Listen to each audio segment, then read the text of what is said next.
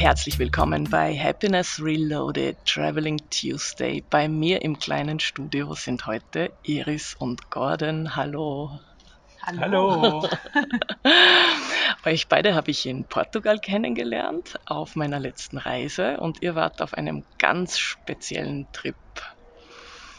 Wollt ihr ein bisschen davon erzählen?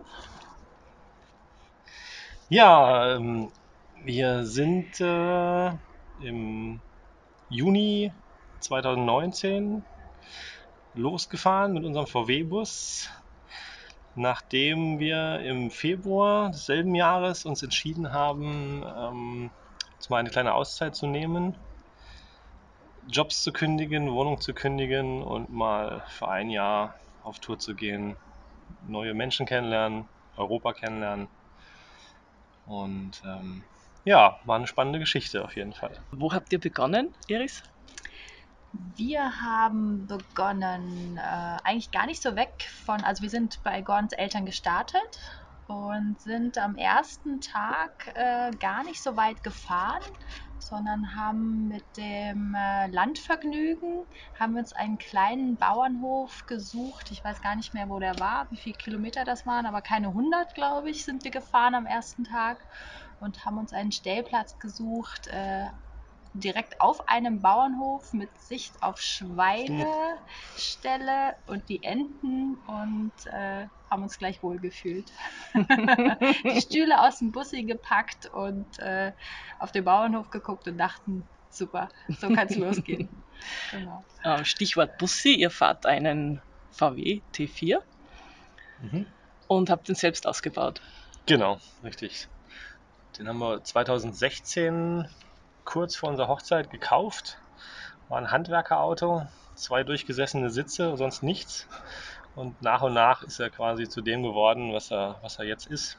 Ein, quasi ein fahrendes Doppelbett mit äh, Staumöglichkeiten für alles, was man so braucht. Kleiner Küche, Grill, unsere Klamotten, Tischstühle, genau.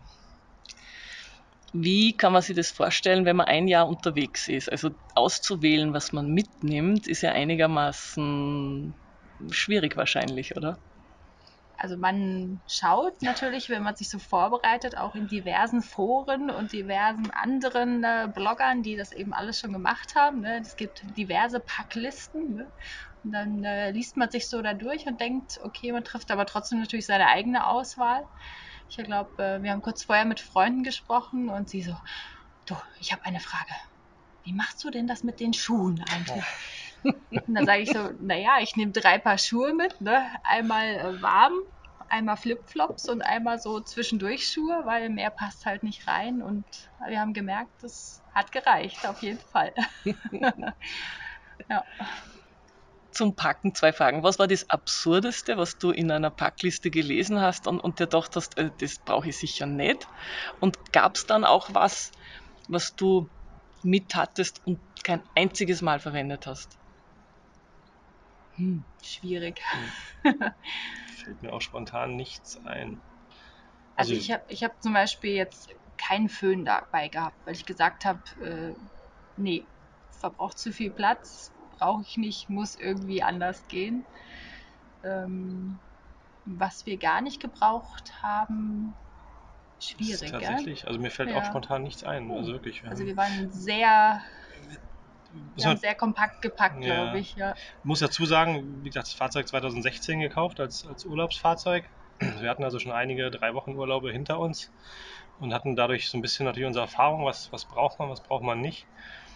Und für das Jahr hat sich gar nicht so viel verändert eigentlich von der, von der Packgeschichte her. Weil auch bei den drei Wochen mussten wir zwischendurch schon mal waschen.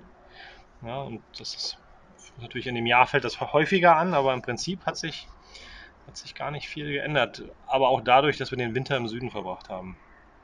Und ähm, ich glaube, wenn man da jetzt nochmal eher in den nördlichen Ländern unterwegs ist, dann wird es nochmal ein bisschen anders. Aber so war die Packliste wirklich sehr ähnlich der Der Urlaubsliste, der dreiwöchigen, ja, tatsächlich. Ja. Die hatten wir uns auch vorher schon mal notiert. Also wir hatten äh, wirklich auch schon mal so eine Liste aufgeschrieben und haben, haben geschaut, was wir damals mitgenommen haben. Und so ja. sind wir es auch abgegangen, weil wir haben sehr kurzfristig gepackt. Irgendwie waren wir so mit dem Bussi ausbauen beschäftigt und wir wollen los, wir wollen los. Mhm. Und dann war Packen so, okay, heute Nachmittag packen wir für ein ganzes Jahr so gefühlt, ne? Und dann so, okay, muss jetzt einfach passen, ne? Und los geht's. Geld, Handy haben wir dabei, ja. ähm, und alles andere zur Not. Gibt's ein paar unterwegs. Socken kaufst du ja. dir unterwegs oder eine Hose oder, ne? Also mhm. ich glaube, bei meiner Schwester haben wir noch ein Badehandtuch haben wir noch äh, mitgenommen, weil wir gesagt haben, ah, das, das haben wir vergessen tatsächlich. Ihr habt mir erzählt, dass ihr gewooft habt. Ähm, das kennen viele Menschen noch gar nicht. Wie seid ihr drauf gekommen und äh, wo überall? Wie sind wir drauf gekommen? Ähm, ich habe zweitausendachtzehn habe ich äh, meinen damaligen Job gekündigt und wollte für mich schon mal eine Auszeit nehmen und habe gesucht. Ach genau, dann wollte ich auch auf einem Bauernhof helfen und darüber bin ich irgendwie auf äh, das Woven gekommen. Woven heißt Worldwide Opportunities on Organic Farms. Ein genau. super langes Wort. Genau. Besser Wuf. Genau, und damals bin ich in Österreich gewesen für vier Wochen und habe da gewuft, habe dort geholfen für einen halben Tag und äh, habe dafür ein Bett und was zu essen bekommen. Und dann war die Idee, dass wir gesagt haben, das ganze Jahr über jetzt nur in Anführungsstrichen zu reisen, das ist uns zu wenig. Lasst uns doch das Woven auch mit einfließen lassen in, in das Jahr. Und dann haben wir das so umgesetzt tatsächlich, genau. Ja. Wir die, ja. die erste Station äh, war dann in England, also wir sind in Deutschland gestartet, hatten ein paar Tage in, äh, in den Niederlanden. Da wurde es uns zu warm, kam die erste Hitzewelle im Juli und äh, da schien es die beste Lösung zu sein, nach England zu entfliehen, was auch richtig war tatsächlich.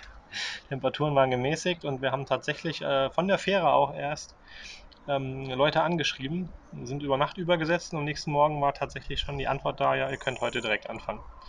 Und sind somit von der Fähre anderthalb Stunden zu unserem ersten Roofing-Host gefahren quasi. An und standen um zehn Uhr bei im denen. Garten und haben Unkraut gejätet. Genau, Na, nach dem ersten Willkommenstee. Genau, genau. Ja. Sehr witzig, auf jeden Fall. Ja.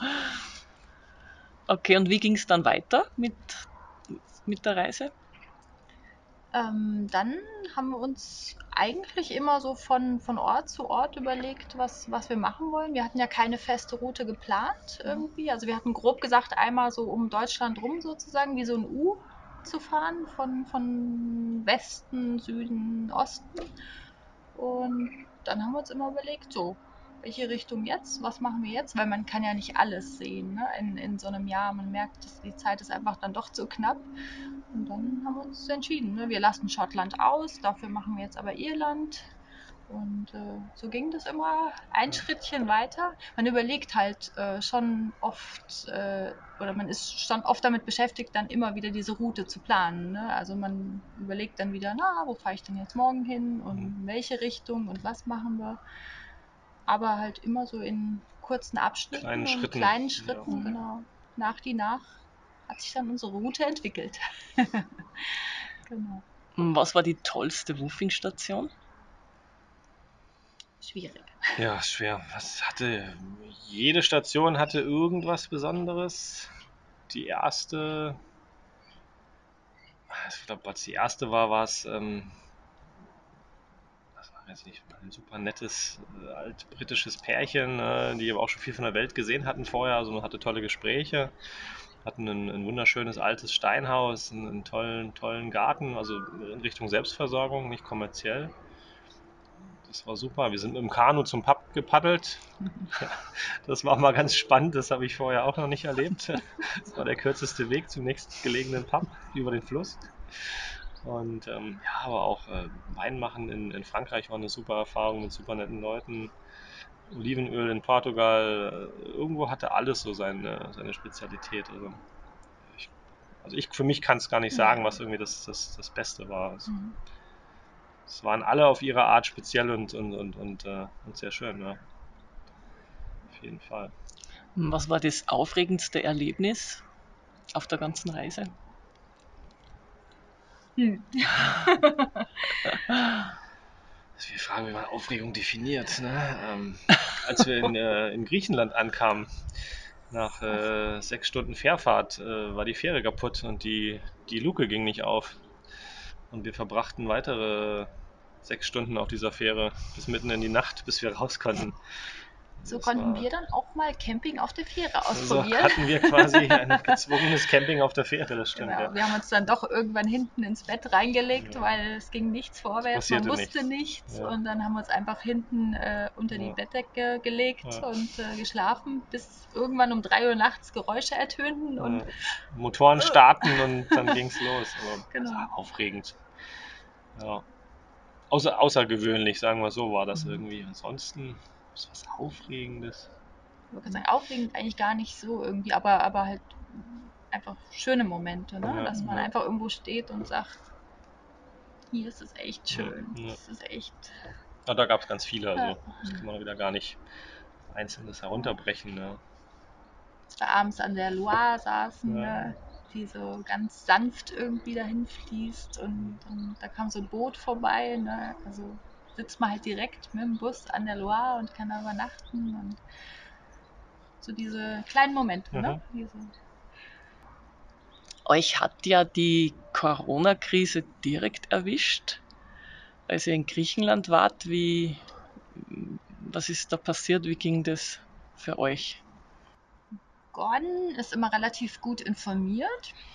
Und hat, glaube ich, die Anfänge auch, äh, auch relativ nah verfolgt, aber da war es irgendwie noch nicht so, dass es uns irgendwie so direkt betroffen hat. Und wir wollten dann ähm, Mitte März langsam doch äh, Richtung Norden wieder aufbrechen und ähm, wir wollten über Bulgarien durch die Länder ähm, nach Hause reisen. Und wir waren schon eigentlich relativ im Norden von Griechenland und, und wollten dann auch eigentlich so die nächsten Tage die Grenze nach Bulgarien überqueren. Und da fing es an, dass auch in Griechenland äh, man gemerkt hat, dass so Lokale schließen sollten, Schulen geschlossen haben und natürlich man in den Nachrichten auch äh, von, von diversen, äh, wie sagt man? Einschränkungen. Einschränkungen, ja. genau, ähm, gelesen hat. Und ähm, dann auch das Thema aufkam, dass vielleicht irgendwelche Grenzen schließen sollten, genau, und dass der Landweg nach Hause äh, vielleicht nicht mehr so funktioniert, wie man das eigentlich geplant hatte. Und dann haben wir uns zurückgezogen wieder nach Südgriechenland, wo wir vorher schon äh, viel Zeit verbracht hatten, nach Leonidio. Kleines, äh, kleiner Ort an der Peloponnese, uns super wohl gefühlt. Und haben gesagt, wir sitzen das Ganze einfach da aus. Mhm. Dachten wir zumindest noch zu diesem Zeitpunkt. Und waren dann ungefähr nochmal für sieben Tage vor Ort, bis dann auch bei den äh, Campingplatzbetreibern die, die Nachricht kam, dass sie auch schließen müssen. Fast zeitgleich kam dann auch die Info, dass ähm, internationale Flüge eingestellt werden von Athen aus ab der kommenden Woche. Und ähm, mit uns war noch eine, eine Gruppe von Schweizern auch vor Ort gewesen und dann ging es natürlich los, dass man sich zusammensetzt und, und überlegt, was macht man. Ja, wir lassen das Bus auf, Buschen auf gar keinen Fall hier, war auch von den Schweizern erst zu hören. Und genau, mit, mit verstreichenden Tagen kam, war dann die einzige Entscheidung eigentlich, okay, wir müssen das tun und ähm, müssen nach Hause fliegen. Und dann haben wir quasi an einem Freitag gebucht, nachmittags, und saßen am Samstagmittag im Flieger von Athen nach Frankfurt zurück. Mit schwerem, schwerem Herzen. Und auch nur Plastiktüte, Rucksack und Jutebeutel als, als Gepäckstücke. Weil war es ja kein Koffer eingepackt bei so, einer, bei so einer Tour im Bus natürlich. Okay, und dann konntet ihr das Bussi wiederholen? Erst im Juni, ne? Genau. Ja, Mitte Juni. Mitte Juni, genau. genau. Ab dem fünfzehnten hieß es, man kann äh, ohne verpflichtende Quarantäne nach Griechenland einreisen. Und dann haben wir gedacht, wenn jetzt die Grenzen wieder öffnen, werden auch die Zahlen wieder steigen, weil das generell mit, mit Lockerungen einhergeht. Also lass uns so früh wie möglich losmachen. Und das hat sich im Nachhinein auch als sehr klug herausgestellt, weil tatsächlich die Zahlen gestiegen sind. Und wir sind dann am achtzehnten sind wir geflogen und ähm, haben das Buschen geholt, waren noch ein paar Tage in Griechenland und sind dann aber relativ zügig durch äh, Bulgarien zwei Nächte, Rumänien eine Nacht, Ungarn zwei Nächte, nach Österreich rein.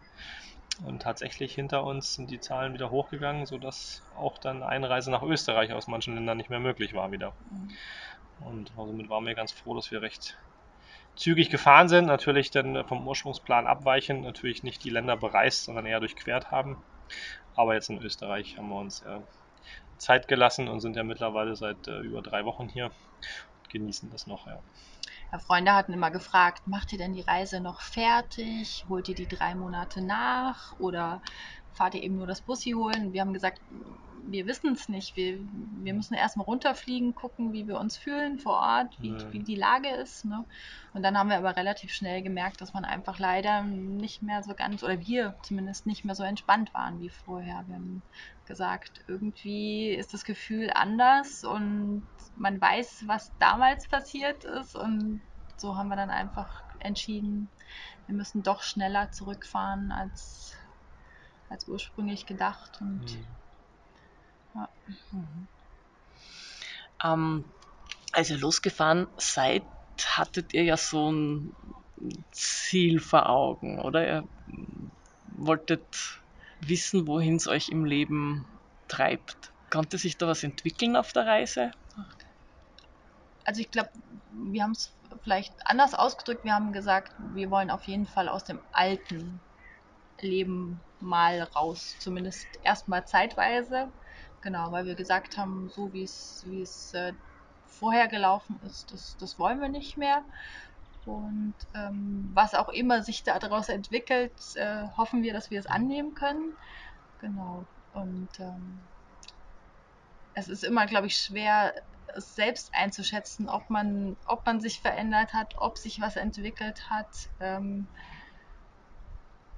ich glaube, die Zeit war auf jeden Fall gut für uns. Also ähm, wie auch immer hat sich das jetzt noch weiterentwickelt. Ähm, wenn man vor dem Jahr steht, sieht das aus wie so ein Riesenprojekt. Man denkt sich, oh, ein ganzes Jahr von seinem Leben bricht man hier aus und es wird ganz anders. Und wenn man jetzt zurückguckt, denkt man, also manchmal geht es mir so, dass ich denke, es ist aber vielleicht erst der Anfang. Es ist irgendwie, oder? Also ich finde, es hat sich verändert. So der, klar, der Blickwinkel hat sich verändert.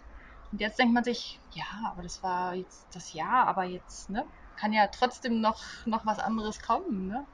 Es ist gar nicht nur dieses eine Jahr, es ist eigentlich, glaube ich, viel mehr. Und da nehme ich dann wieder mit, okay, es hat sich was verändert, einfach schon dieser Blickwinkel. Mhm. Muss ich was verändert haben.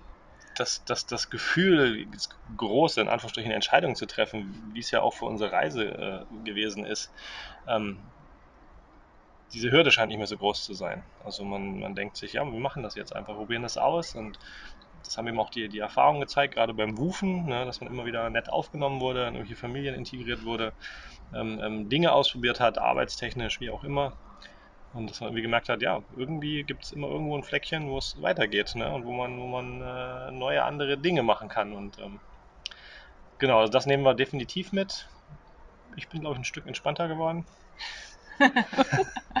als vorher. In Situationen, wo ich doch, glaube ich, eher äh, früher nervös war oder mich aufgeregt habe, das sehe ich jetzt ein bisschen gelassener. Also das hat es auf jeden Fall bewirkt. Und ähm, also ich kann es definitiv nur empfehlen. Äh, gerade wenn man äh, in seinem sonstigen Umfeld nicht, nicht äh, hundert Prozent zufrieden ist oder sich die Frage stellt, wie geht's weiter, was, was, ähm, was äh, Oder einfach erwartet mal was mich anderes noch, machen möchte. Oder einfach mal genau was anderes machen möchte, wer sich ähm, leisten kann.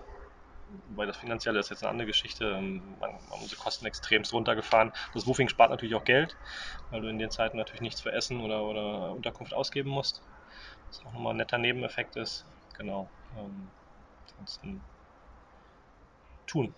Auf jeden Fall. Wer mit dem Gedanken gespielt hat, soll es tun. Vielen Dank. Das war das beste Schlusswort ever.